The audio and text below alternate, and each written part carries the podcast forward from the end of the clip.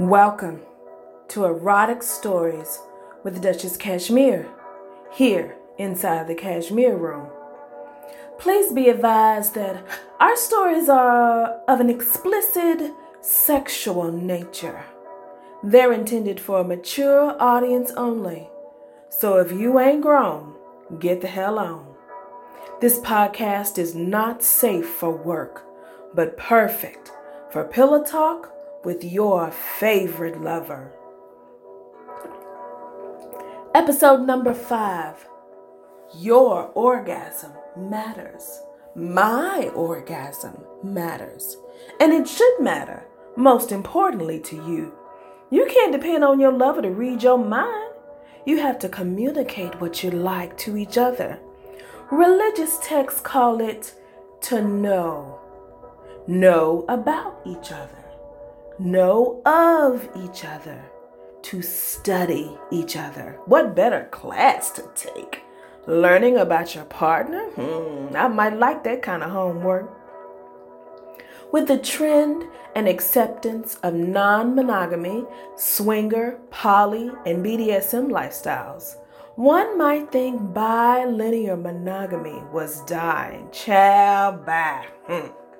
Some of the best sex some of the hardest orgasms I ever had to this day still happen in my very own bed using no accessories, just us two, just me and my mister. you see, Mister is my favorite playmate. We study each other. We take times, sometimes weekly, to talk about our sex life. It's just as important as our finances. We check in, we review our experience both together and separately. We bounce ideas off each other for new positions, new environments, new toys. We talk about our fantasies, our kinks, and our hard limits. I admit, there have been times when I was nervous to express my truth to him, but he accepts me and all my slutty ways. Hmm. The compersion between us is real. Even in a crowded room full of naked people, we stay connected.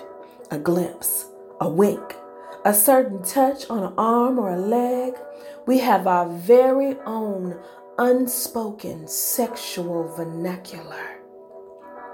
Good sex Good sex begins well before the panties drops. It starts in the morning when you kiss her goodbye while gently running your finger between her pussy lips, giving yourself something to remember her by later. It carries over into lunch when you text him and tell him that you miss the way he feels deep inside of you while taking nasty pictures of yourself on your lunch break. See, it's layers to this good stuff, okay? Great sex, great sex is not bought at the sex store, nor is it created by inviting someone into your bedroom. Sex is sex is energy, and energy is always amplified. So if it's bad from the beginning, then it's going to be bad, amplified. Trust the Duchess. I'm trying to school you. One should not even entertain the idea of kink or polyamory if your relationship is not rooted in 100% honesty, communication, openness, and most importantly, acceptance. You and your partner have to trust each other enough to open up and be honest about your sexual desires. And you have to be at least willing to try and accept your partner's appetite. Like, what if he wants you to step on his balls? Or what if she wants you to hold her underwater and fuck her doggy style? How you gonna reconcile that? You better be brave enough to take a class first. I don't even suggest choking unless you're taught how to do it properly. You have to be the student and the teacher. You have to teach your lover what's best for your body and pay attention to what your lover is teaching you. sex got really amazing for me when I released myself of all sexual shame on purpose. I'm created this way, designed. I deserve pleasure. And as the sexpert Parish Michelle Blair says, it's my birthright. I was conceived in a moment of pleasure. So I just decided to just be sexually free, unashamed. Now, just how I did that, well, that's a topic for a whole nother podcast on its own. But tonight, we're gonna just dwell in the pleasure. And where do I begin? I mean, there have been so many lovers. Like, there was a banker one time. His division was like a never ending pie. A dishwasher, and don't hate on it. He was excellent with his hands and not afraid to get wet. A minister, oddly, his sex voice and his preaching voice was the same. Hallelujah. My castmate from community theater, ooh, if the dressing room could talk. A mechanic, hmm, he came over every two weeks just to tune me up Make sure all my gears was nice and loose. Hmm. I robbed a cradle one time. Young, tender cougar meat. I had a dope boy or two in my past. No further comment. The night manager from the job that I worked at with the dishwasher, huh, he used to lick my pussy in the ladies' room my ex boyfriend's brother. Hmm, the sex wasn't very good, but the revenge was worth every minute. A married man, not my proudest moment. And let's not forget the ladies. Oh, the warm waters of the lady pond. There's just something magical about being baptized by a woman's water.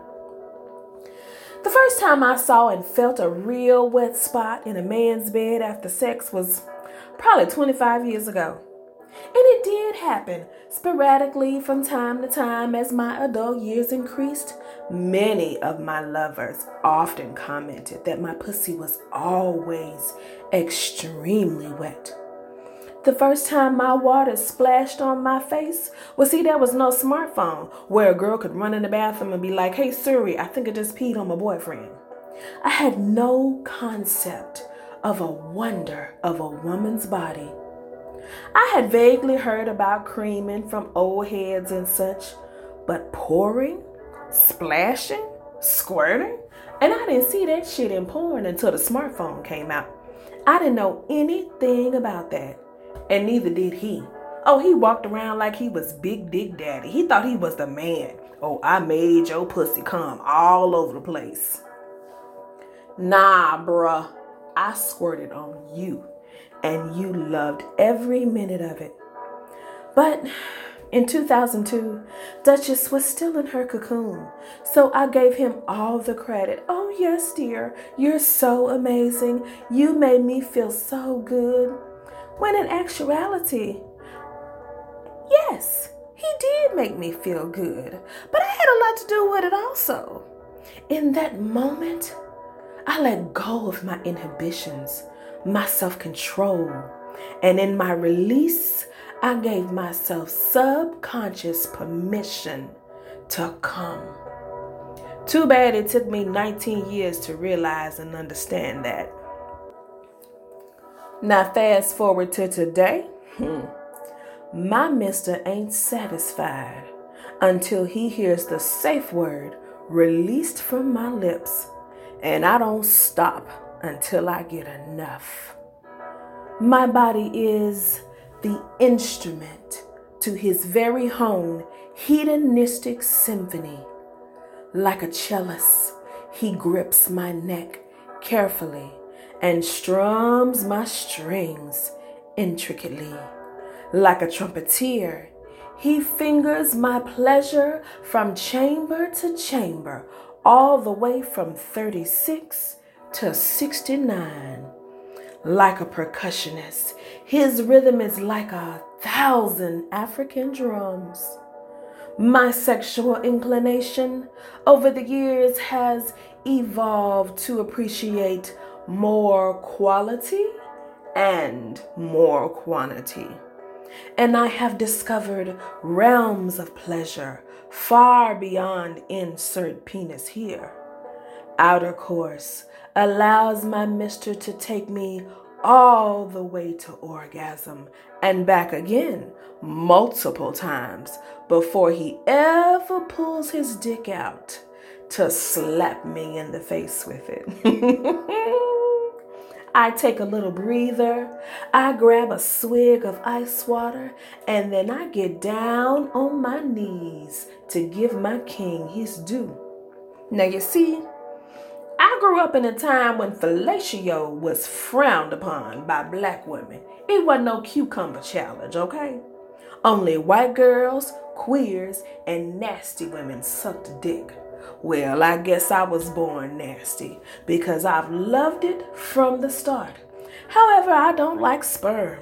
It's one of my hard limits to this day, except on Father's Day, Veterans Day, and the solstice, which is tonight. Hmm.